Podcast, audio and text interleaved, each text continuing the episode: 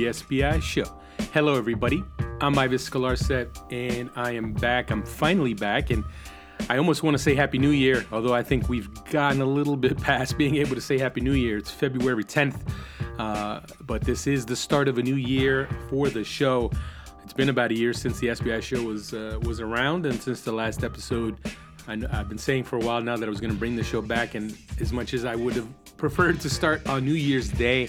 Uh, we had to put it off for a bit, but it's back, it's here, and there's so much to talk about. There's so much news and so many topics to get into in American soccer that now's the perfect time to really get back in it, get back in the swing of things. I know there are a lot of soccer podcasts out there now, but I also know a lot of people have been asking me to bring this show back, so we're back. And we're back at a good time because there's so much to talk about, whether it's U.S. men's national team, MLS. The MLS season is right around the corner. 25th anniversary, 25th year of the league. Uh, then so many storylines surrounding that, and of course, Americans abroad.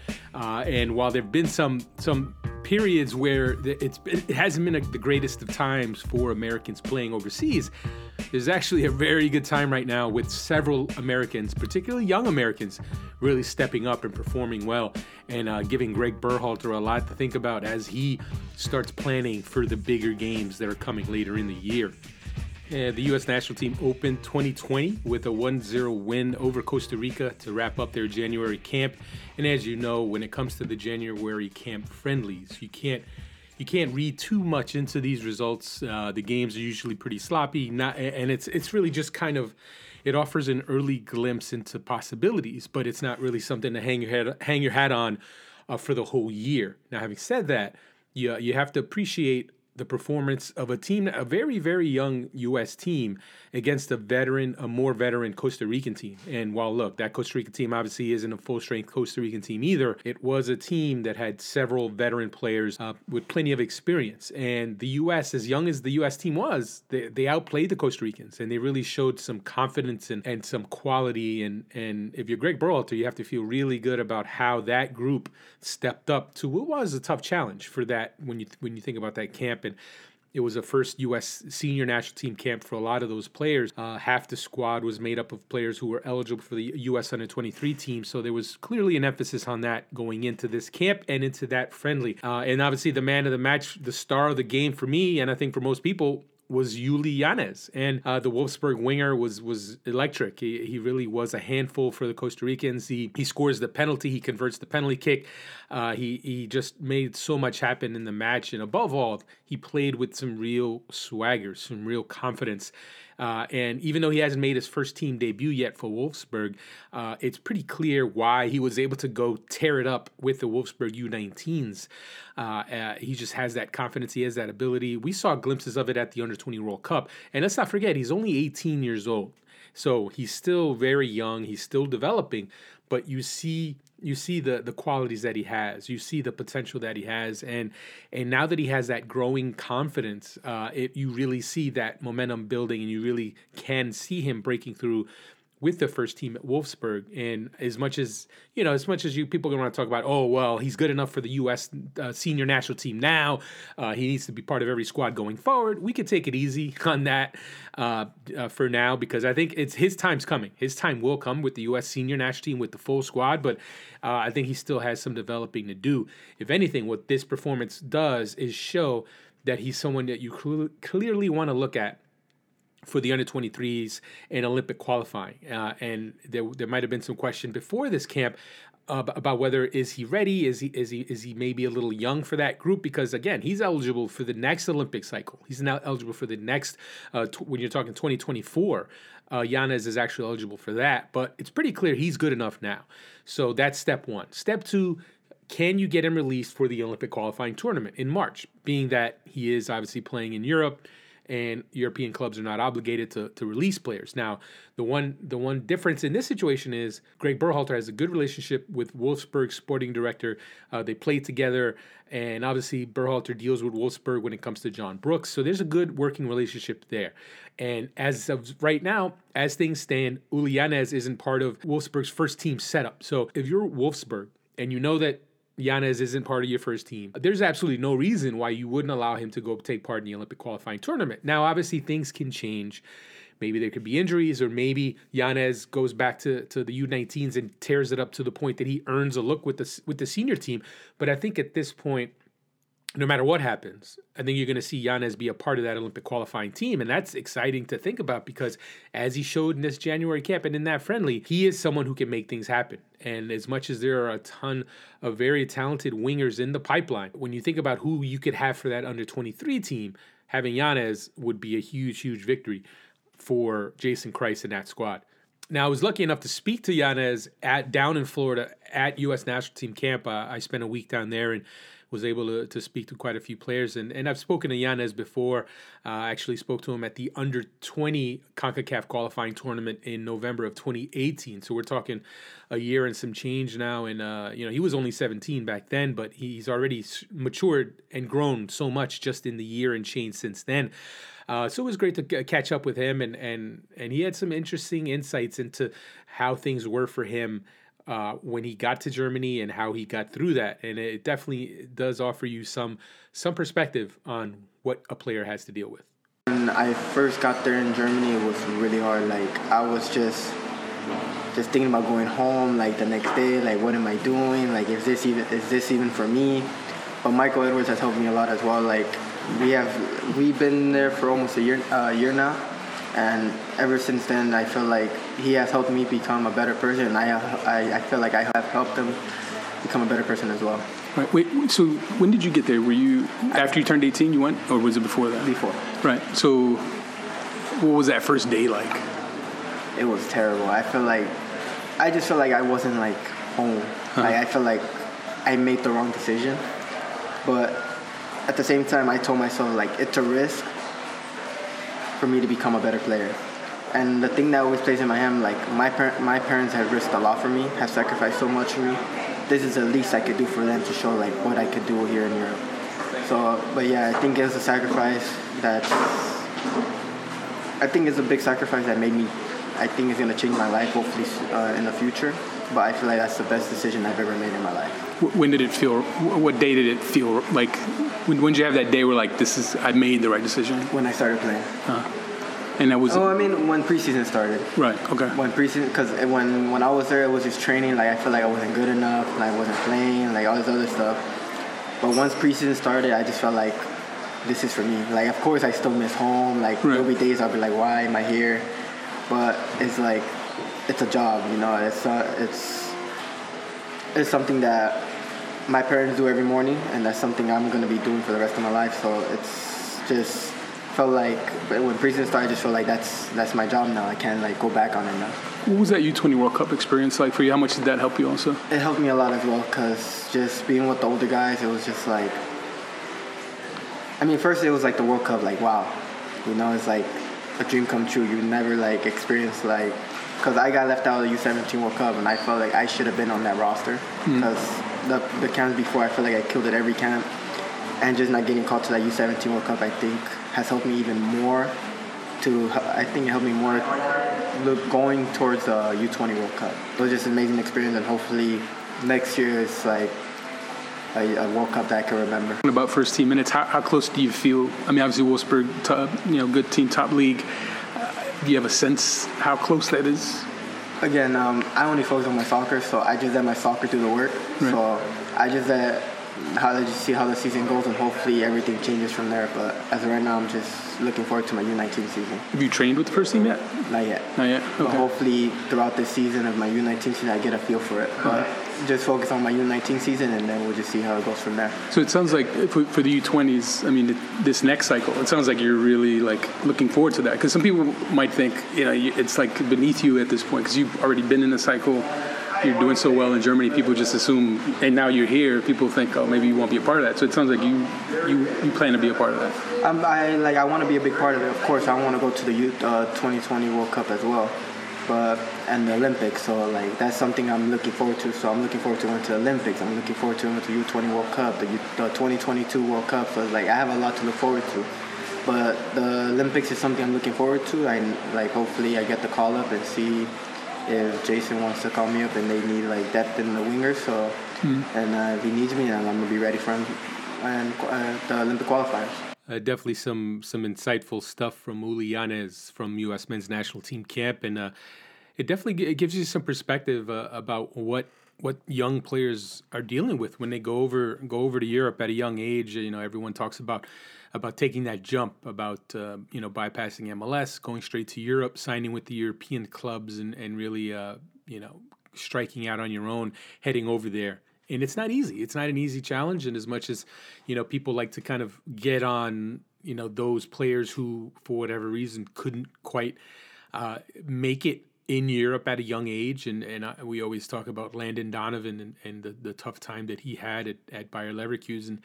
Um, it's not an easy thing, and no matter where you're from, no matter who you are, uh, you know, when you think about Uly Llanez, I mean, we're talking about a kid who grew up in LA and, you know, he, he's from the inner city. He's a tough kid. He's fearless on the field. But guess what? He got to Germany and it wasn't easy. And he thought about going home. He was homesick. So it happens to everybody. It happens to all these players. I mean, these players are not, they're not robots, right?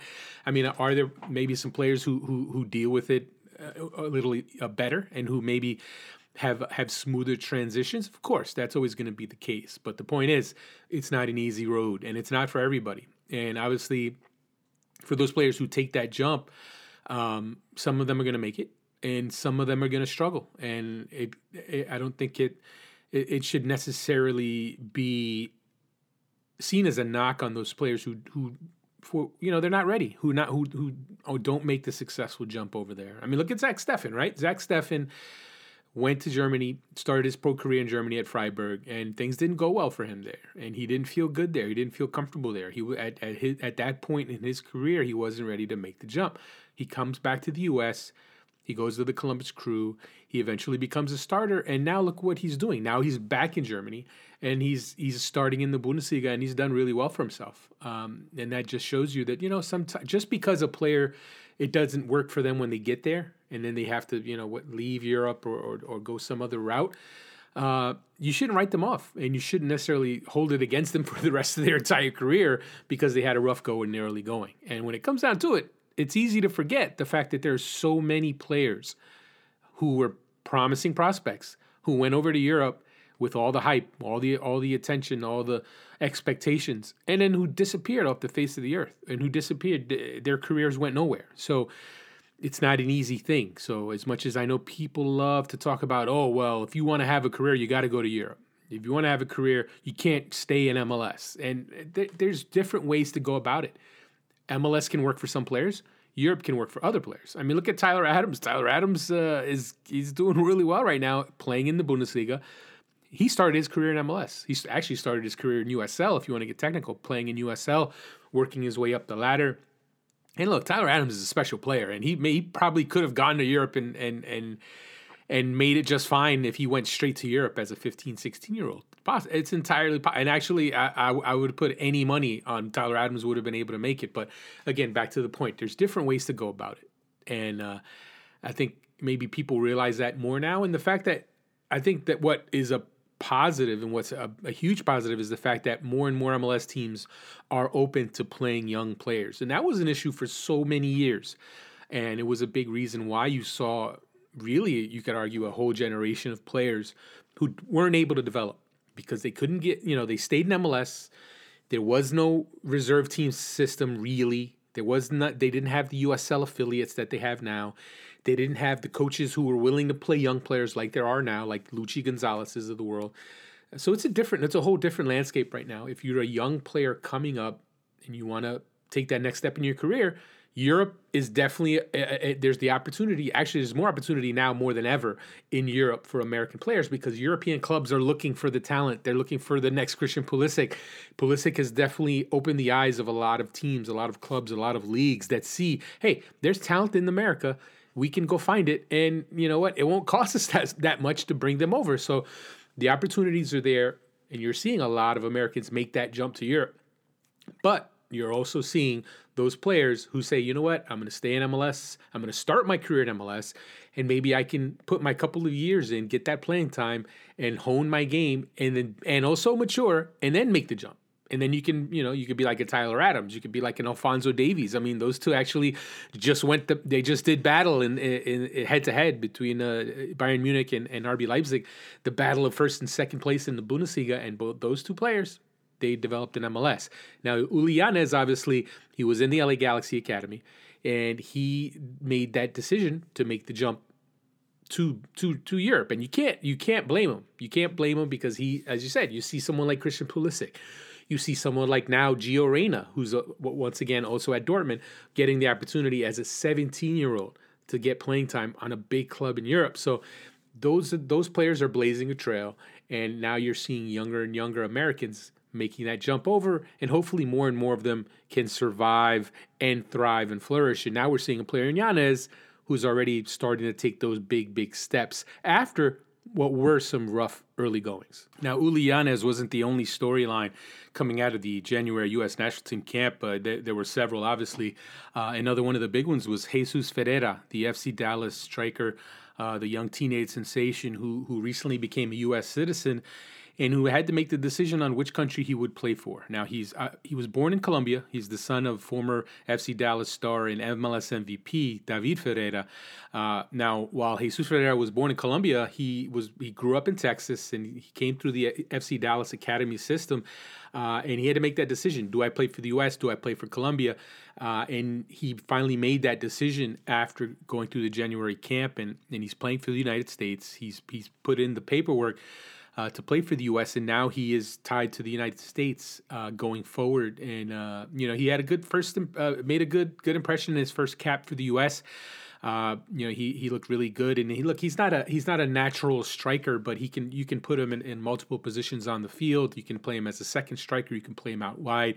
You can also you can play him as a false nine, uh, but the the point is that the fact is the guy, the kid has got quality, and uh, for a first appearance, it was a very good uh, first appearance for him, and, and he is another player, much like Llanez, who should be a key factor in Olympic qualifying. And I have to say, it's a it was interesting to watch that that U.S. team against Costa Rica, knowing uh, that more than half of the group was players who are going to be part of that U23 setup. And when you look at guys like Jackson Yueill and Reggie Cannon, they're going to be very important parts of that Olympic qualifying team. And even though both both of those players have moved up in the overall senior team depth chart, uh, Greg Berhalter made it clear that he want he plans on having those two players be part of the Olympic qualifying team even though they're both right there in the conversation to be to be starters when the, the US team is at full strength. And it's interesting because when you look at, at the defensive midfield role, Jackson Yueill is right there in that picture. Michael Bradley has been sidelined by uh, ankle surgery. He's going to be out for, for four months. He's not really going to be in the picture. And obviously, at his age, you have to wonder how much longer he's going to be in the picture anyway. So, Yueill is someone who is put himself into that conversation. I know most people look at Tyler Adams as the number one choice to be in that number six role. I don't know if Greg Berhalter necessarily agrees in terms of uh, uh, positionally who he likes for that number six role in his system. I know most people, uh, myself included, think Tyler Adams absolutely should be your defensive midfielder. You should plug him into the base of your midfield and let him take it over for the next 10 years. We haven't seen yet what Greg Berhalter has planned for Tyler Adams. But I did ask Greg Berhalter about Adams and where he sees him positionally because there was some question: is he is he a right back? Berhalter looked at him at right back the one time that he's had him. Is that something that we should expect going forward?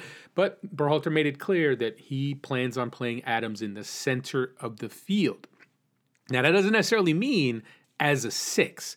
It could also mean playing him in a bit more of an advanced role, giving him that freedom to to, to help the attack and and also track back to almost be more of a box to box midfielder uh, than than just as a deep lying midfielder. Because again, in Greg Berhalter's system, the number six is really uh, a, a distributor, is really someone who connects the back line to the attack and and really gets a lot of the ball. And obviously, Michael Bradley has has, played that position for the most part. Um, and Jackson Yueill stylistically fits is probably a better fit for what Greg Berhalter's idealized uh, profile is, and and you're going to hear that word a lot uh, in in the coming months and years under Greg Berhalter is profile. He has profiles for these players, profiles that he wants to fill, and and specific strengths that he looks for to fill these specific positions. And there's going to be some real questions about that. About you know, at, at certain points, the you're going to have a player who absolutely just needs to play in a position, even though he maybe doesn't fit the profile quite like someone else. Uh, because when it comes down to it, you you really should play the best players. I know that's simplistic to say, but if if you have someone who ha- who who is a better fit from a profile standpoint, um, versus someone who is just clearly better in certain areas but maybe has certain weaknesses in other areas that you that you value that's where you really have to start asking yourself where which way do I go? And that's how you've had a situation now in the, in the first in the first full year under Berhalter where he's called in some players that leave you scratching your head like why is this guy getting called in what is it about Daniel Lovitz? What is it about Corey Baird? And and I think I think Greg Berhalter could definitely be a victim of of the profile, a victim of being too married to his profiles. And you have to respect that he has these profiles and he wants to find the players that fit those profiles. But at a certain point, you also have to look at the quality, overall quality of these players, and and and not get too caught up in in the idea of what they can do as opposed to their overall game and are they good enough. And when it comes down to it, for me, Daniel Lovitz wasn't good enough.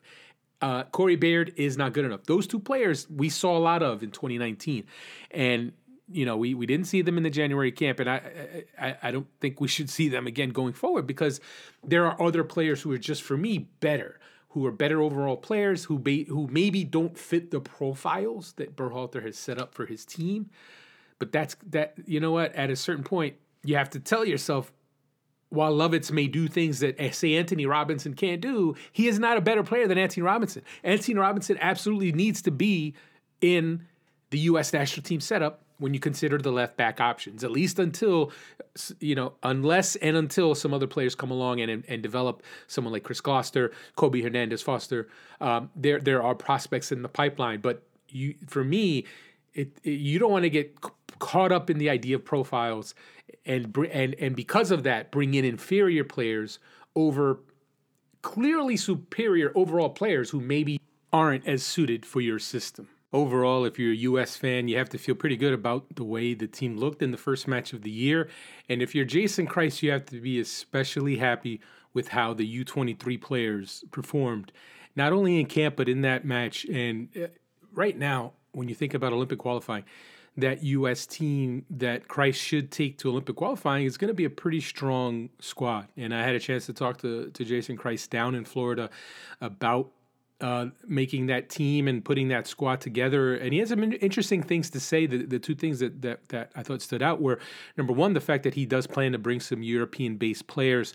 And normally in the past, you wouldn't necessarily see European based players because it's not always easy to get those players released. And as noted earlier, when talking about Uly Llanez, it's pretty clear that you're going to see some players uh, be a part of this group that are over in Europe now who maybe aren't with their first teams. Now we're not talking about Christian Pulisic and, and Weston McKennie and those those players who are actually eligible for the U23 team. But no, we're talking about players like Richie Ledezma, Alex Mendez, Chris Richards. I mean, these are all players who are very, very talented players who can make a big impact on this U23 team. And, and, and it's good to hear that there is that relationship that's been established between U.S. soccer and these clubs to try to get more of those players released for this tournament.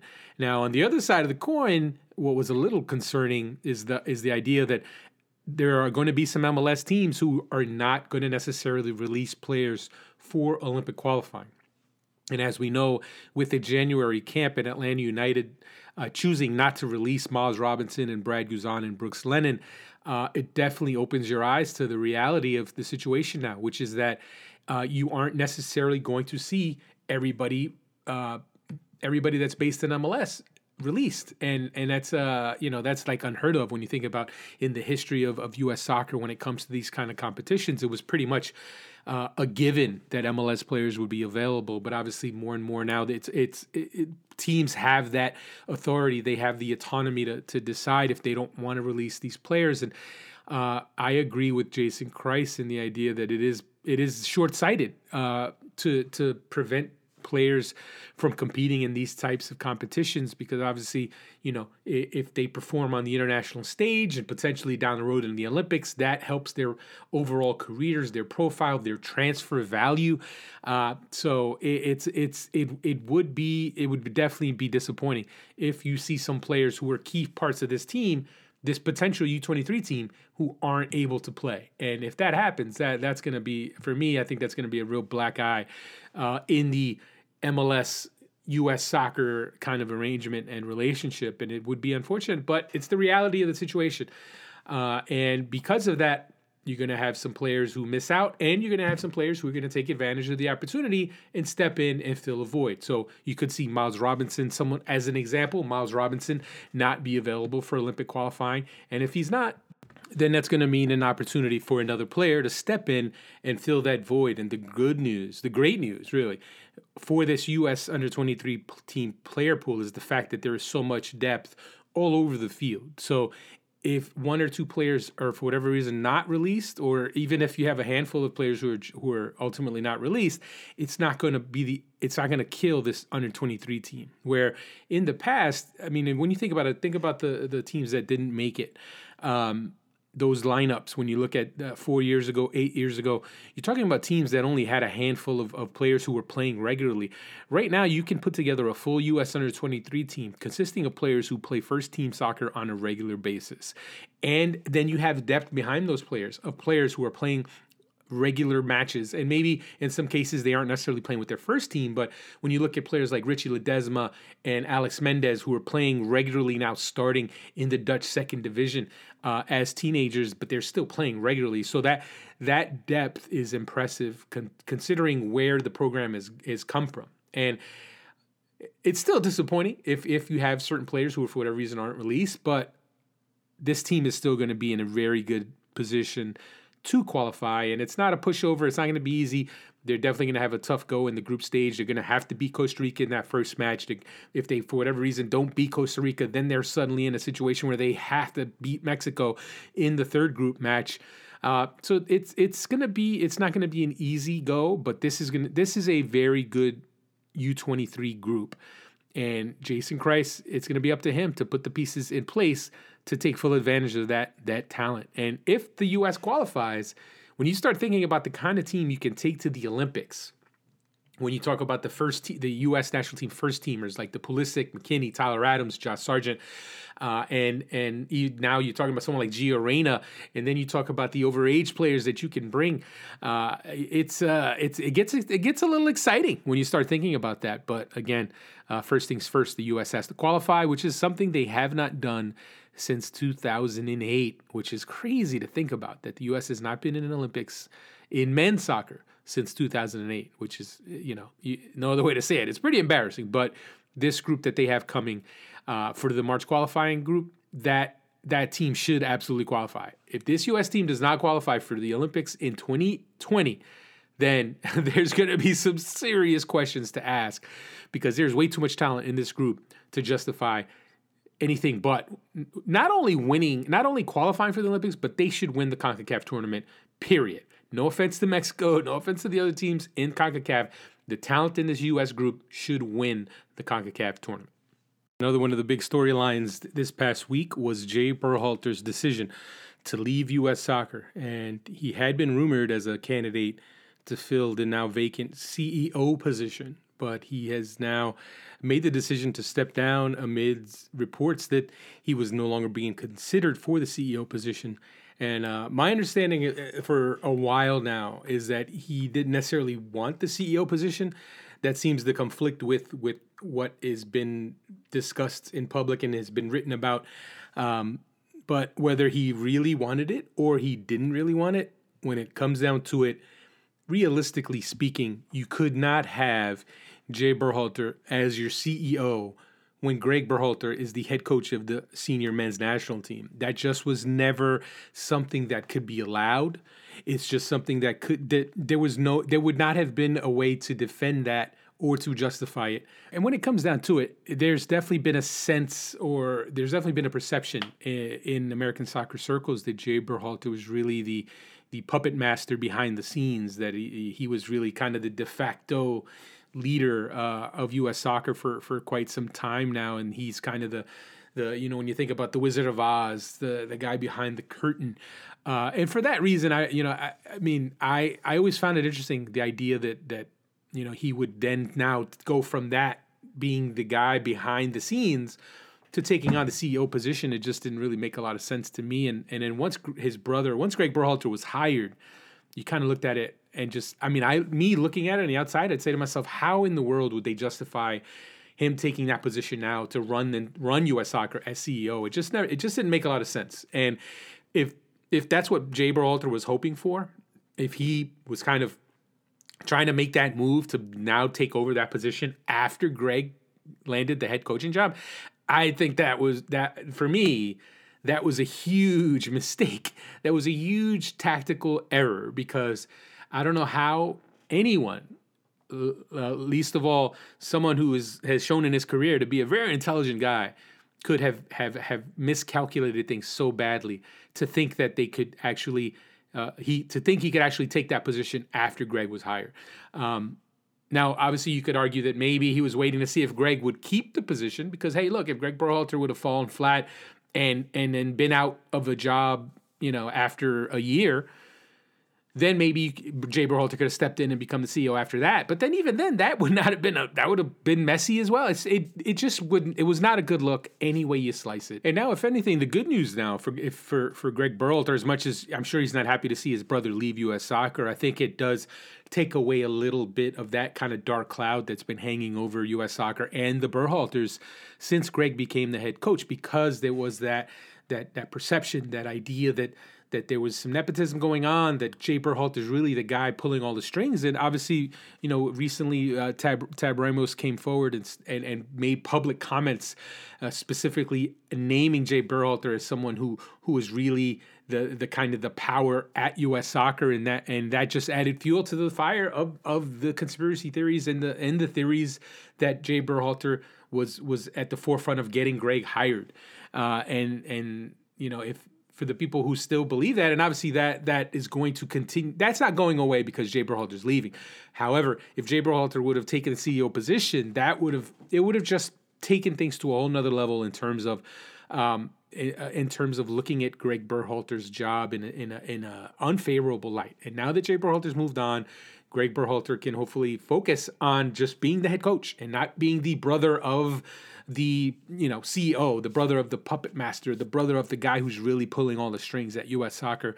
Now Greg can focus on being the coach, and we'll see. This is a huge year for him and for U.S. Soccer, and and you know what? It's going to be up to him to show that he deserves the job. And I know there clearly there's clearly a segment of the U.S. fan base that doesn't feel a he deserved to get the job, and b doesn't feel like he's doing a good job, uh, and so he you know he's already facing that that's nothing new for for any for the coach of any national team, but with so much on the line in 2020, he's going to have the opportunity pretty quickly now to show, hey, I know what I'm doing. I can be a good coach. I've had my year of seasoning. I've had my year of learning the job, of, of, of adapting to the position, of adapting the team to my style. Now it's time to get the job done. Now it's time to prove it. Now it's time the uh, you know the cushion is gone now. The the the year to feel things out is gone now. Now you have to win. And if you don't win, you are out of there. And it's one thing to, to for Earnie Stewart to say he was giving Greg Berhalter time perfectly understandable. But now he's had a whole year. He's going to get another at least six months now, if not all of 2020. But now is when it counts. Now is when it matters. And if you start losing qualifiers in in the second half of 2020, uh, then you're gonna all of a sudden it's gonna go from give him all the time he needs to okay, we clearly need to make a change. So uh, the pressure's on. The pressure's on Berhalter. Uh, but you know what? Looking at November and looking at January, things are things feel like they're starting to turn around a bit. And it's early. It's early. We'll find out in in, in June. We'll find out at Nations League really where things are. But for right now, things seem more positive than they were when you think back to like the fall or September after the big loss to Mexico. Uh, that was an ugly moment there. That was an ugly period where it felt like, you know what, where's the program going? What's going on? And obviously, the loss in Canada was definitely kind of a rock bottom moment as well. But we'll see what Greg Berhalter can do. Moving on now to the Americans abroad front. And if you're a fan of the, of the U.S. men's national team and American soccer, you have to be feeling pretty good about how many players are, are, are really hitting 2020 in good form and and and not just the usual suspects, the top players that you would expect in terms of the U.S. national team, but players who haven't been part of the setup and who are playing their way into the conversation. And you have to start with Timmy Chandler. Timmy Chandler is on fire. He has four goals already to start the Bundesliga, the the second half of the Bundesliga season. He has he is only one other player in the Bundesliga has scored more goals than Timmy Chandler since 2020 began, and that's Erling Haaland, the Borussia Dortmund striker, uh, who just arrived from RB Leipzig and has been tearing it up. But Timmy Chandler has four goals. He just scored two goals in, in, in a game for the first time in his career. Eintracht Frankfurt is on a roll right now, and Chandler playing in an advanced role. He's actually playing in uh, as a winger for Eintracht Frankfurt, and the way he's playing right now, you have to think he absolutely deserves a call up. And I know there's some conflict, or I know that there is a conflicting sentiment about Timmy Chandler. Timmy Chandler, uh, for the U.S. fans who remember his his past experiences with the U.S. national team, there is clearly a negative feeling towards Timmy Chandler. There's definitely the sense that you know what he's not the guy. He had so many bad performances for the U.S. We don't want to see him in, anymore. We don't want to see him again. Get him out of here. And there's also that perception that that playing for the national team doesn't mean as much to him or doesn't mean that much to him. There's definitely that stigma around him specifically. And I'm not just talking about the kind of general idea about about dual nationals, about foreign-born U.S. national team players who maybe don't have the same love for the national team. We've we've discussed that in the past and how BS it can definitely be to paint dual nationals with that broad brush. But specifically with Tim Chandler, there, there he has been called out specifically in the past for for maybe skipping call ups or maybe not putting the US national team as a priority in his career. And he's been he's been blamed for that in the past and that's something that that's not something that wipes away easily. That's not something that people forget. So i think that coupled with the bad performances that he's had uh, leaves a lot of people feeling conflicted about now and where he is now and should he get another uh, opportunity? Should he be brought back in? Now I was out in Germany in October and I asked him directly, I said, Do you want to be part of the US national team again? Do you want to come back to the national team? And he, eh, without hesitation, said he would love to go back and he wants to go back. Um, he has not been back with the national team since Jurgen Klinsmann's last matches as head coach, which we're at this point talking about November of 2016. So we're talking about more than three years now. More than three years since Chandler has been part of the team. And obviously, he had a a couple of years there where he was in he had a couple of years there where he was injured, and so he wasn't really an option anyway because he wasn't playing. Um, but the fact is, he's back, he's healthy, he's playing, and he's playing really well. And if you're Greg Berhalter, you have to look at that. You have to look at what he's doing now and the fact that he is eligible to play. And I know there are so many young options in the pipeline, and you want to start looking at that young talent. And Timmy Chandler, yeah, you wonder now at, at his age, is he someone that you still want to bring in? I say yes. I say bring him back into the mix. You have to have a look at him. You have to bring him in, see where his head is, see how serious he is about coming back and being a part of this team. Um, because you you know what? As much as there's so much young talent, as much as there's so many promising prospects, you you don't say no to someone who's playing and scoring goals in the Bundesliga. You just don't do it. And uh, it is interesting that now he's playing in a winger role for Eintracht. Uh, and look, right now, in terms of wingers, how many wingers are there starting in top leagues? How many American wingers are there starting in top leagues in Europe right now? How many? Not many. Christian Pulisic is pretty much it when he's healthy. Uh, Gio Reyna's in there now. He's starting to play. He's not starting. He's not starting for Dortmund. Timmy Chandler is starting for Eintracht Frankfurt. And for that reason, I think you got to bring him in. Uh, and I think he's pretty sincere about about the national team mattering to him. I, I interviewed Timmy Chandler I back in 2016 at that last camp that he was a part of, and and I asked him about the, about the um, the criticisms aimed at him about the perception that he doesn't care about the national team. And he he he disputed it. He disputed it. He said it means something to him. It, it means a lot to him to play for the US national team. Now might there have been situations in the past in his career where he had to make decisions choosing club over country? Uh, was he put into positions in the past where maybe his club uh, kind of put pressure on him to stay and maybe turn down call ups. Is that a possibility? Absolutely. I think that's definitely something that he had to deal with in the past. But in terms of the idea that he doesn't care about playing for the United States, that it means nothing to him to play for the United States, I don't buy that. I don't buy that. And I've talked to him a few times. I've interviewed him on multiple occasions and I've asked him directly about it. And you know what? He strikes me as someone who enjoys playing for the United States. As much as he hasn't had the best of times on the field, he it does I think it means something to him to play for the United States. So you bring him in, you have a look, you get a feel for him, you see what he's about, you see what how he fits into the group, and then you take it from there. But to not even bring him in when he's playing the way he's playing, I think that I I think that would be unfortunate. I think that'd be uh, that that that wouldn't be doing a thorough job of vetting the player pool. And the way he's playing right now, I think you have to bring him in, and you have to bring him in in the March friendlies against the Netherlands and Wales. I mean, what's crazy when you think about it, Timmy Chandler is not even 30 yet. He's 29 years old. He turns 30 in March. He actually would turn 30 in the U.S. camp if you were called up for the March friendly. So March 29th is his birthday. So, uh, you know, I, I think at that when you think when you consider that when you consider that he's not even 30 yet that he's just about to turn 30 so it's not like he's an older player. We're not talking about a 35 year old player 34 year old player who's on his last legs. We're talking about a player who you can argue is right now in his prime.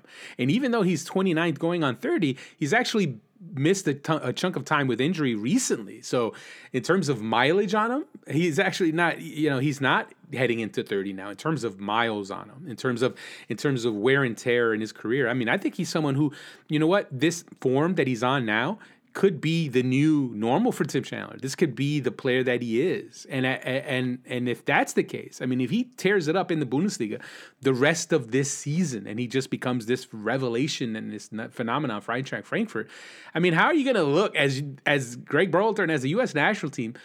How do you look ignoring that? How do you look ignoring a player who's playing on that level?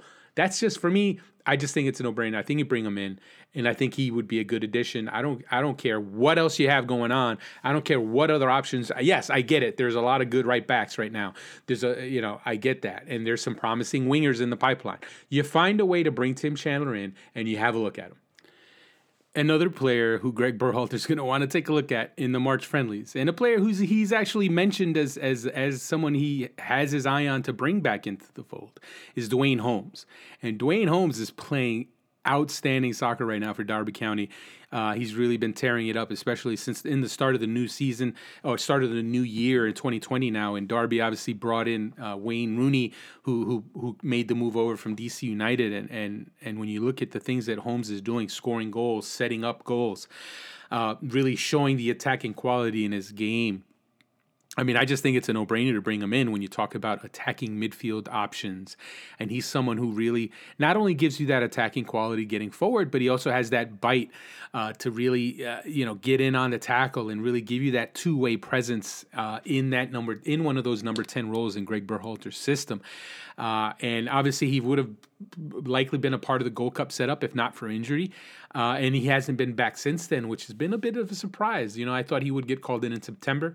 I thought he would get called in in October, and then he didn't get called in in November. And you're starting to ask yourself what is going on. And uh, you know, you get it. Berhalter has called in some other midfielders that he rates, but the way that Duane Holmes is playing right now, you have to give him a look. And I did find it interesting. I saw someone make a comment on um, on uh, SBI's Facebook page talking about uh, the league championship isn't a high enough level uh, for a player playing in the U.S. national team. And I'm thinking to myself, are you crazy? like the league championship is a good league. I mean, if M- if the U.S. national team can have MLS players, the U.S. national team can have league championship players. Like, let's be serious. I mean, you need to, maybe just because you don't get to see league championship games you don't have a sense for the quality of, of, the league, but just because it's the second division, it's the second division in England, the highest paid league in the world. So the the the caliber of player that's available. I mean, you just if anything, you just have to look at at the types of players that have made the move from the league championship over to MLS and have had success uh, to understand that. Listen, league championship and MLS. I mean, you can definitely make the argument the league championship is a higher level than MLS. I mean, that's I don't think that's a crazy argument to make. So I, I don't th- I think that's a non-starter to begin with. But I think for me, Duane Holmes and the way he's playing right now absolutely merits a look. And uh, you know, when you look at the mid, the other midfielders, it's going to be interesting to see what Greg Berhalter does in the March friendlies because, you know, you're talking about players. MLS players are just getting into the first month of their season. Um, so from that standpoint, you could understand if Berhalter decides, you know what, I'm going to maybe leave some of those MLS players that I have been calling in, let them stay with their MLS team, so I can have a look at this European at the European-based players who are playing regularly.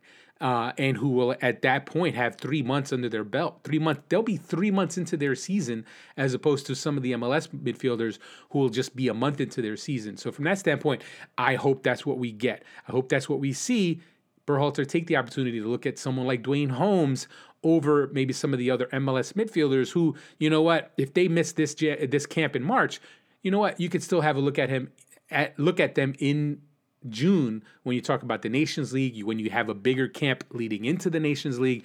Uh, so from that standpoint, I don't think that if he's healthy, I don't think there's any reason not to have a look at Duane Holmes in March. Another player who I think we will see in March and who I know U.S. national team fans are hoping we see in March is Gio Reyna. And the 17 year old winger is is he's the hot ticket right now. He uh, he broke through with the first team at Dortmund. He went to the winter camp uh, with Dortmund and really turned heads there, earned a place on the first team, and he and he hasn't looked back since. He's starting to play every game now, even though in some cases it's only a few minutes.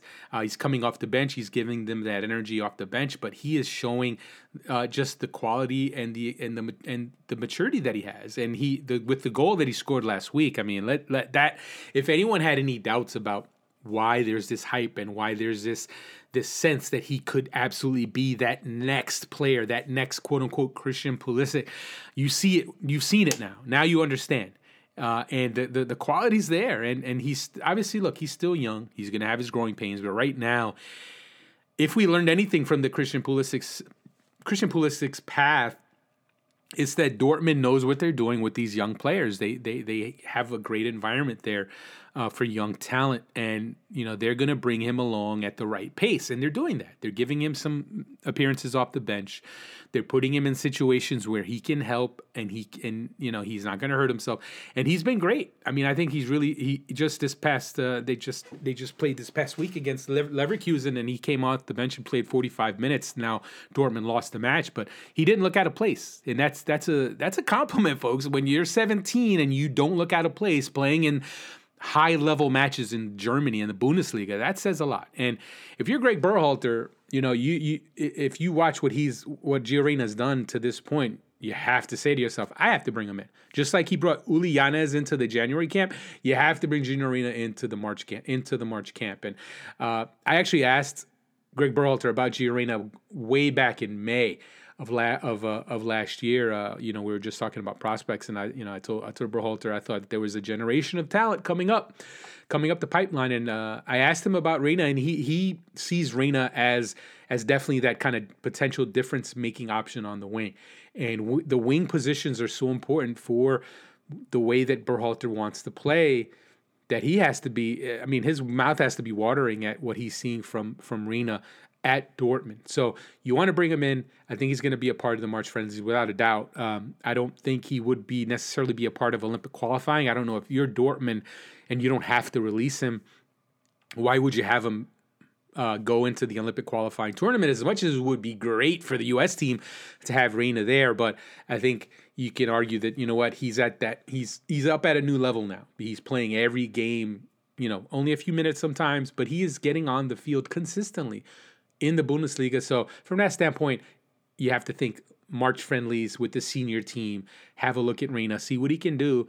Um, and then and then you know what? Down the road, when you talk about the Olympics, that's different. When you talk about the Olympic tournament and you're Dortmund, if you're Dortmund and you have an opportunity to have Reyna be showcased at the Olympics, if the U.S. makes the Olympics, I mean that is, I mean that's too huge an opportunity to to pass up. So uh, it, it's going to be interesting to see what happens with Reyna, but I think now the cat's out of the bag. The kid is legit. The kid has real talent, and he's in the perfect uh, situation to to to. He's in that incubator where that talent can be can be molded, and it's great to see. It's going to be great to watch his development. Turning our attention to MLS, and believe it or not, the MLS season is only I want to say less than three weeks away, and that's pretty crazy when you think about it. Uh, it, it's like on one hand, it's been a long off season because MLS Cup was earlier than it's been in a long time, but it just feels like this off season went by super fast. And part of the reason for that is because there's been so much news uh, in the months between, and everything from you know when you're looking at expansion teams, uh, you're looking at the CBA, which obviously that's one of the big storylines. The the CBA was was was agreed upon. There will be no strike, and that's huge. That's huge news. Uh, and uh, you know I've been covering I've I've been covering MLS for for two decades now, so I've been through this a few times with CBAs and. It's it's cra- it, it's almost crazy how quickly or how how smoothly the the process uh, this transition went or how smooth the process was to getting a deal and not only was it a, a, a deal that that got done well ahead of of the schedule in terms of when you look at past CBA deals but the actual deal that they they agreed to I mean I think it was a huge win for the players and uh, you know, some people obviously made the argument that oh, they they, they should have gotten more. People, when it comes down to it, there's always a negotiation, right? The MLS owners were not giving away everything. They're, they weren't. They weren't going to just say, okay, no salary cap. Okay, teams can spend $20 million now. Every team can have their own private jet. It was never happening. So you can't look, you can't always look at things from the standpoint of what would be the absolute best case scenario. And if you're not close to that, you lost. That's just not how you look at it. You have to look at it from the standpoint of progress made. And when you look at this, the last CBA, for me, the last CBA was a disaster. For me, the last CBA and the fact that they that you know the players' union at the time tried to sell it as a victory. When look, I, you can look it up, you can go back and look at the records. I I trashed it at the time. I didn't think it was a good good deal for the players.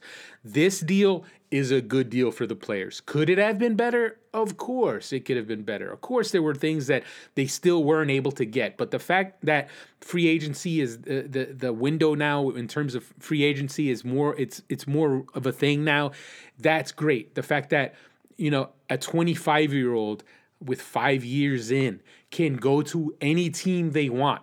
That's huge. Now, do do I like the fact that that there's a cap on the amount of of of a salary increase that they can enjoy as they make the move? Do I like that? No. I still think that's not that that's why it's not really free agency. That's why the free and free agency there's still an asterisk there because when it comes down to it, if you're a player uh, and and you know you play out, let's say you're a player, right? You're 20 years old. You sign a 5-year deal. You play 5 seasons in MLS for you know, whatever team. SBI United. Let's say we had a team in MLS. I, I found a billion dollars to afford the expansion fee.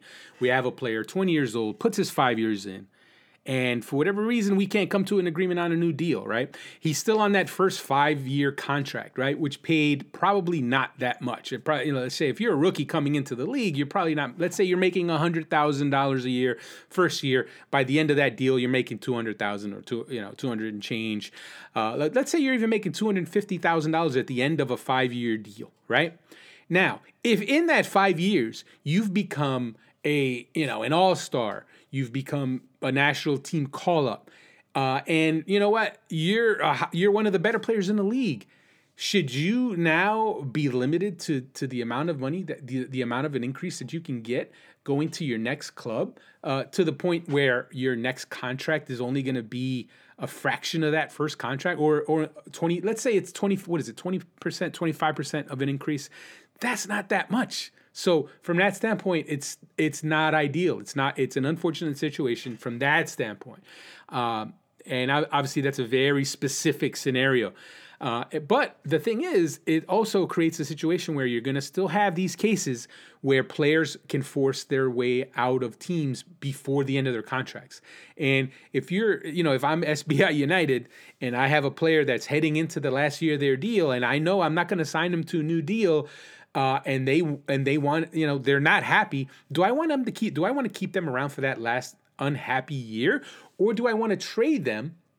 get and actually recoup something, not lose them in free agency, and also by trading them, give them their opportunity to sign a new contract at a much higher raise than they would have uh, ha- enjoyed other. And obviously, that's just one aspect of the new CBA. I mean, there, everything from uh, a new minimum that's going to take the the the roster minimum salary above a hundred thousand. Uh, obviously, the charter flight situation, it's, they've doubled the charter flights now. They're requiring teams to use the charter flight. So it's not a case where, where it's an optional thing and teams can just choose not to use the charter flights. Uh, I think that's huge, obviously, because when it comes down to it, it, it when you look at these teams, uh, some of these teams and some of the horror stories about the travel, uh, it's pretty crazy, especially when you're talking about big games uh, and situations where these players, it's expecting them to, to go through these travel ordeals and then play in in like important games. I mean, I think it's always been a bit of a bit of an unfortunate situation in MLS. Overall, though, if you're a player in MLS, you have to feel pretty good about the progress the union was able to make with this CBA. And the I gotta say, the revenue sharing aspect of it is very intriguing wrinkle in the whole thing because obviously uh, you, you saw that the new CBA has an in- increase in overall spending, which is huge. You have a more more opportunity for that to be spread across across the roster, and it's not just a case of new players coming in reaping the rewards of that. Uh, I think that's huge, but also the fact that revenue sharing is a big part of this new CBA, and therefore, if and when MLS figures this TV thing out and and starts to actually see an increase in ratings and start seeing more revenue from the TV side of things. Once that happens, players will be in position to benefit from that. Players will be in position to start seeing real increases in spending on on salaries. So I think that's a huge step, and that's something that's that maybe isn't getting enough attention now because they aren't going to see the immediate impact of that until we see start seeing the ratings go up until we start seeing the new TV deals the the new TV deals come in with bigger numbers, and that's still that's still to come. That's still a few steps away. But this is progress. This is a, that was for me that was a very interesting concession and an interesting step in this whole process. The fact that the MLS players were able to get that as part of this CBA. In other MLS news, New York City FC will be playing its CONCACAF Champions League home leg versus Costa Rican side San Carlos at Red Bull Arena. And I got to say, I'm sure for all New York City FC fans in the area, it was a it was a bit of an embarrassing day because eh, eh, you have to think if of all the places the team could have to play because they can't play at Yankee Stadium, to have to play at Red Bull Arena is definitely the ultimate kind of you know it's it's it's an, it's embarrassing. There's no other way to say it. Uh, clearly, NYCFC didn't want to have to do this. They proposed other other options. They they suggest they recommended other venues, some college stadiums, and when it came down to it, Concacaf just wasn't having it. They had they had certain requirements that that exist for for Concacaf Champions League matches, and you know I did find that a bit interesting um, because you know I, have been to. I mean, I still I, I remember being at a at a, a Alajuelense match and their sta- I wouldn't say their stadium is the most modern stadium you've ever seen. Uh, the atmosphere was great, no question about it, but I have to think there are venues in the tri-state New York area that are at least as good as Alajuelense's home stadium or Herediano or or you know, eh, there's plenty of, of, of stadiums in CONCACAF that are not as good as some college venues in the New York tri state area, but for whatever reason, CONCACAF decided, no, we don't like any of those. You're going to have to play at Red Bull Arena. Uh, and it's an unfortunate situation for NYCFC. But having said that, you know what? NYCFC needs a stadium. There's no question about it. It's it's clear as day. It's a, it's a big issue. It's been a big issue since uh, the, since NYCFC arrived in MLS. For those of you who don't remember, MLS when MLS brought NYCFC in as the second team in New York, it was with the understanding that the team would have a stadium on the way, that a stadium was coming, that a stadium was going to happen. Obviously, some things fell through. It wasn't an ideal situation. And now, obviously, MLS is starting to go through that in a similar situation in Nashville, where you're having a. a we, we, I'll, I'll, touch on that a bit later, but we were seeing it play out again. Um, and it, it was this kind of exact situation that MLS, I'm sure, was hoping to avoid. A team having to play important matches wherever they can find a place to play, and that's not an ideal situation. Uh, obviously, NYCFC had to play their playoff game last year at at Citi Field, which actually for me was a better setup, but it's still not great. You don't want teams bouncing around.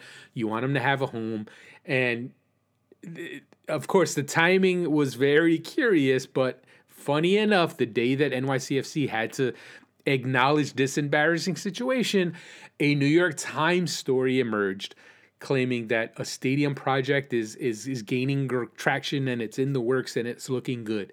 So we could see a stadium, we could see a soccer stadium not too far from Yankee Stadium. Of course, it's still we're talking probably 4 years away, but reportedly there's progress and that's great to hear and that's something that would obviously be a game changer for NYCFC because when you're talking about spending a million dollars per game or whatever exorbitant amount it is costing them to rent Yankee Stadium, uh, and also Yankee Stadium, let's face it, it's not it's not an ideal venue to play soccer games. Um, MLS soccer games. It's not an ideal venue by any means. The sight lines are terrible. Uh, it's just it's not a great place to watch soccer games. So uh, so for a variety of reasons, NYCFC needs to get a stadium, but it's not. There's not going to be one for another at least four years. So, uh, you know, take that with a grain of salt. That report, I thought the timing was a little uh, little curious to say the least, but hopefully there's truth to it. Hopefully there is progress, and hopefully this wasn't just kind of a a band aid on a on a messy situation. Them, them, them you know them NYCFC with the pulling some strings for some convenient coverage to distract from what was clearly an embarrassing situation. Um, because you know what? If NYCFC does get a stadium and if they are able to have a soccer stadium where the reports are putting a stadium that'd be huge. That would be huge. That would be a game changer but we're still several years away from that. And we're still a ways away from that even being approved let alone becoming a reality. All that said it's gonna it's gonna be a pretty uh, interesting situation uh, for that Champions League match. And uh, Red Bull Arena has actually uh, they, they have closed off the the supporters section where the Red Bull supporters sit for their home games. So I, am sure they didn't want uh, NYCFC supporters uh, stepping in there and making a mess. Uh, and also, I'm sure they want to avoid a situation where Red Bull's supporters show up and, and sit in the supporter section and and turn it into a showcase for them. Um, Although you wonder if Red Bull, if that was the Red Bulls deciding they didn't want that, or if it was NYCFC and CONCACAF deciding that. Having said that, I have to think some Red Bulls supporters will find their way to Red Bull Arena uh, to cheer on San Carlos and, and hope for the upset uh, over NYCFC. Uh, it's going to be an interesting night, I got to say. And and I do I think it's going to be any kind of crowd at Red Bull Arena? Probably not. I mean, even even the Red Bulls for their home their home champion CONCACAF Champions League games, uh, they didn't necessarily draw uh, huge numbers. I mean, I, I, I, remember they played Chivas, and that was they had a good crowd for that one. Obviously, that was a big game, but uh, I don't think we're going to expect too many. Uh, making the trek out to, to Harrison to see NYCFC. Although I hope so. I hope they you know they can draw uh, you know more than five thousand. But uh, it's gonna. I wouldn't I wouldn't hold my breath on on just how how many people show up for that. And thankfully for NYCFC, this is a one off situation. Even if NYCFC wins and moves on in the tournament, the next match will not be played at Red Bull Arena. This will be, hopefully for them, the last time they have to play as a home team at Red Bull Arena. In other New York Red Bulls adjacent news, Bradley Wright Phillips has signed with LAFC. And I have to say, that as far as signings go, this one has not received that much fanfare. But I got to tell you, what a huge steal for LAFC. And as much as people want to, uh, might try to make the argument that, look, Bradley Wright Phillips is done. He doesn't have much left. Look, I know he had injuries last year. He didn't, he didn't make the impact last year that you would have expected, but he was only a year removed from having another big year, and uh, it's uh, it's for me it's a little mind boggling. Uh, I mean, I understand. NY, uh, I understand the Red Bulls deciding, you know what, we want to move another direction. We want to get younger. We don't want to tie a ton of money into a contract for a player that we feel is now, you know, on the downward slope of his career. I get that. I totally understand that, but have but if the fact that LAFC can sign him, and again, we don't know what Bradley Wright Phillips asks for from the Red Bulls. So we don't know if now maybe the market has forced Bradley Wright Phillips to take less money than he would have taken from the Red Bulls. We don't know. We don't know the details. What I do know is he, Bradley Wright Phillips is joining the strongest team in MLS. Bradley Wright Phillips, who is who has scored goals on a consistent basis when healthy on teams that weren't necessarily offensive juggernauts, he still put up the goals. Now you're putting him in an attack with Carlos Vela, with uh, Diego Rossi, with all the pieces that are there, Brian Rodriguez, with all the firepower, with Bob Bradley as the coach. I mean, they they're coming off a record-setting season in, in, in points, and they're going to be even better this year. It's crazy to me. LAFC is going to shatter the points total, and if if barring injuries, barring some like a serious issue with injuries for them, I don't see how they don't win MLS Cup. I really don't. I don't see it. I don't see how anyone beats them. I get it. There are some good teams in MLS this year. There are some teams that have done really good work with their rosters heading into this this year. So they're they're for me. They're probably like six teams that you could say are legitimate top level title contenders. But for me, right now, LAFC they're on their own tier. They're on their own tier and i know you can argue oh yeah well you know what? Last year they didn't they didn't make it. They, they got knocked off by seattle last year. Why can't it happen again? Of course it can happen. When you're talking about a one game situation when you're talking anything is possible but when when it comes down to it lafc is for my money without a shadow of a doubt the best team the strongest team in MLS. And there's still some questions heading into the year. How will their goalkeeper, their new goalkeeper signing, how will he fare in his first year in MLS? Uh, Vermeer coming in, uh, the the Dutch goalkeeper replacing Tyler Miller. Is he, but what if he's an upgrade? I mean, if you you have to looking at his his resume, you have to think Vermeer is at least as good as Tyler Miller.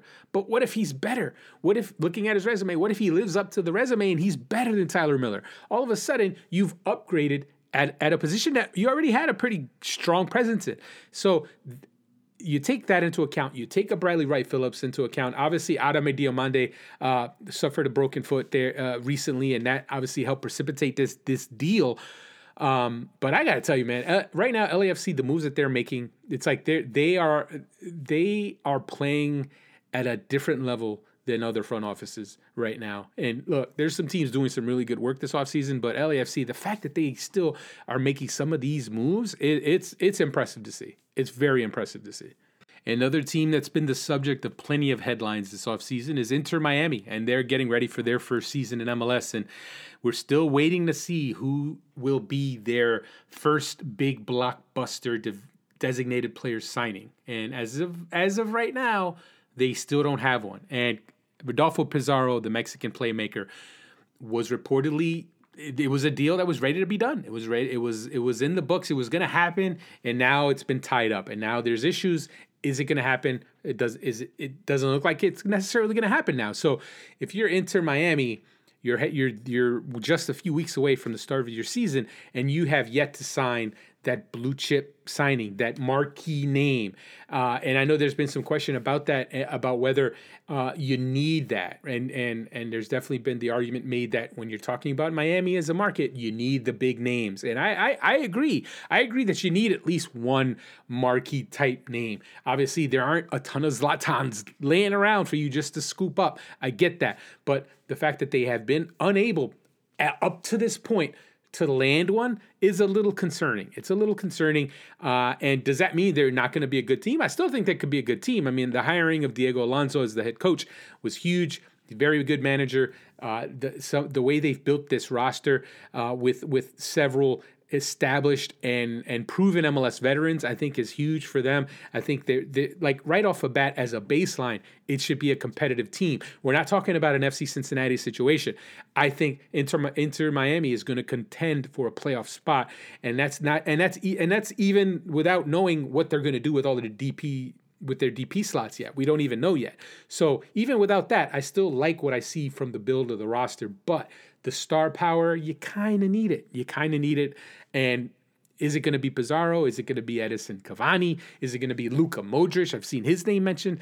Uh, it, it, it, remains to be seen, but they do need somebody. They, uh, for my money, I get it. You can argue. Look at Atlanta. Atlanta, you know, Almiron and Josef Martinez. They weren't big, big names, and they panned out. They turned out to be great investments. I get it. I see that side of it. Um, and you can definitely say, hey, that blueprint worked there. Why can't it necessarily work in Miami?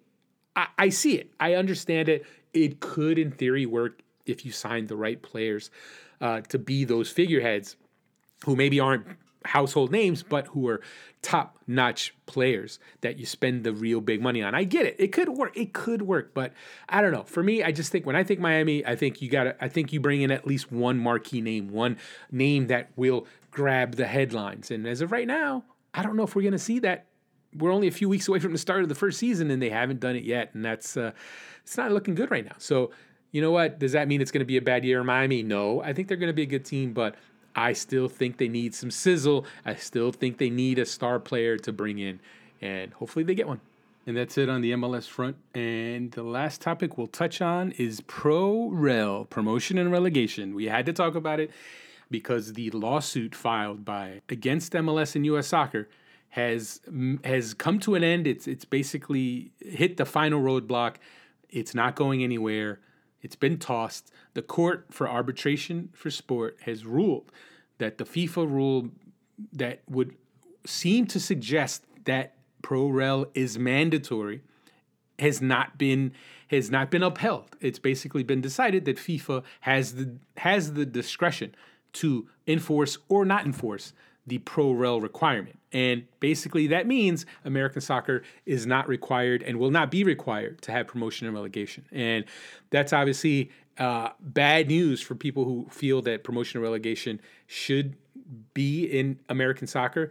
Uh, and and I've I am I have for a long time now have, have been a believer that promotion and relegation could work, but I am not a belie- I am not someone who thinks that it that American soccer is doomed to fail because it doesn't have promotional relegation. And uh, I know there are some people who feel pro rel can't work, won't work, it would be a disaster. You can't have it. I don't believe in that. I believe that if if, if somehow you you made it mandatory. If somehow, if U.S. soccer decided, listen, pro rel has to be a thing, we have to have it, it has to exist, and it was forced on the game in America, it would work. It would work. It would absolutely work. I think it would work, but we're not gonna it's not going to happen. It's not going to happen. MLS uh, obviously has a lot of influence in U.S. soccer, and there's so much money coming into MLS now that to expect MLS to just scrap everything that it's done and scrap its structure and and and throw everything out the window and just enforce pro rel and have U.S. soccer uh, force pro rel on MLS was just never a realistic proposition.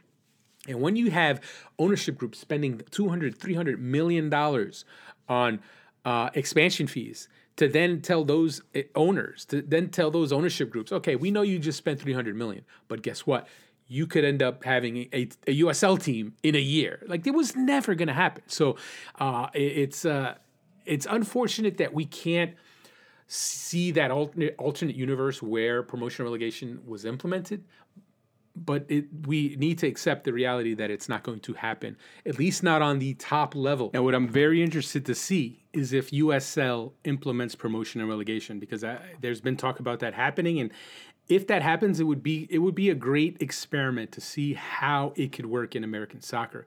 And when it comes down to it, MLS uh, expanding the way it's expanding, it's almost pushing itself towards promotional relegation because I really believe that when you're talking about a 30 team league, I just don't think it's it's not a practical size for a league. And and also when you think about it, once you get to 30 teams, uh, it's not it's not as if there aren't going to still be markets that have the money to be able to afford MLS. And then at that point, then what do you do? I mean, there's still money there to be made, uh, and I think at that point, you if you have lower divisions that are stronger, lower divisions that could potentially handle uh, the promotion, the, the gap between uh, first division and second division. Because right now, when you look at the spending and the prices of teams in, in MLS and USL, the gap is so huge that it's just that would that that's why you won't see promotional relegation. But I think when you start seeing the lower divisions get stronger.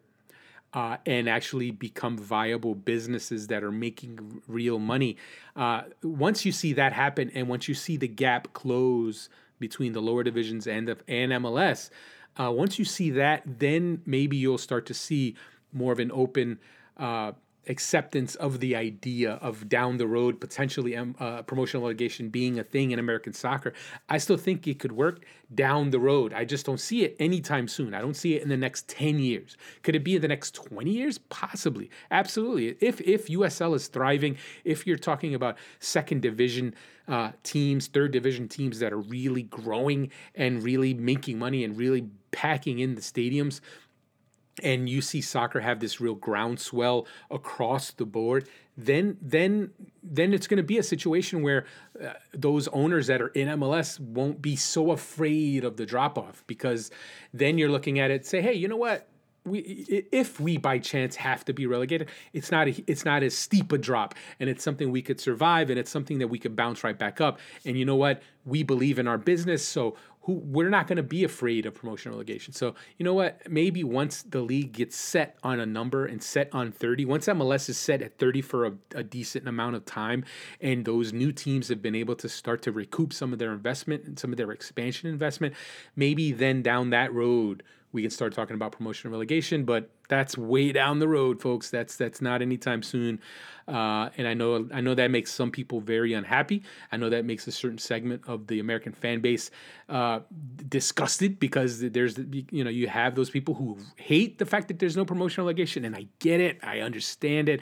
I, I, I see the appeal of it. I get it. I totally get it. I think it could work, but you know what? That's not the system that we have, and that's not the system we are going to have. So, uh, you know, at this point, it's about trying to strengthen those lower divisions because when it comes down to it, those divisions need to get better. And I believe that's the last topic for the first episode of the SBI show of 2020. And it will definitely not be the last. If you're a longtime listener, Thank you for coming back. And if you're a new listener, welcome aboard. I'm shooting for two episodes a week. I'm not ready to go for the five days a week run that some some podcasts do.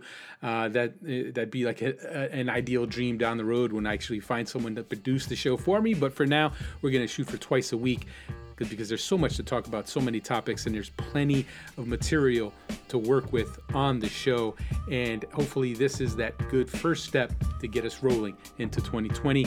Uh, we'll, we'll be sure to have guests going forward players, coaches, general managers. I'll have fellow journalists on the show as well. Uh, in terms of whether or not I have a co host going forward, uh, I'm still looking into that. Uh, for right now, though, it's probably just going to be me to start things off. Uh, and, and obviously, guests and interviews. Uh, interviews are going to be a big part of the show going forward. And it won't always be interviews for the show specifically.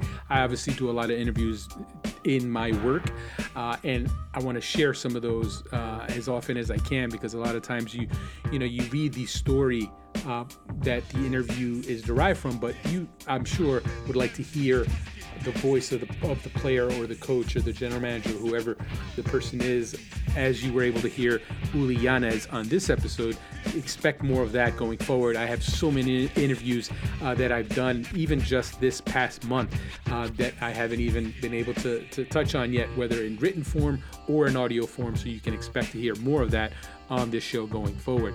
So definitely stick with me. There's more to come in 2020, and it's going to be a big year in American soccer and hopefully a big year for the show. That's all for now. Thank you for listening. I'm Ives Galarcep. This is the SBI Show.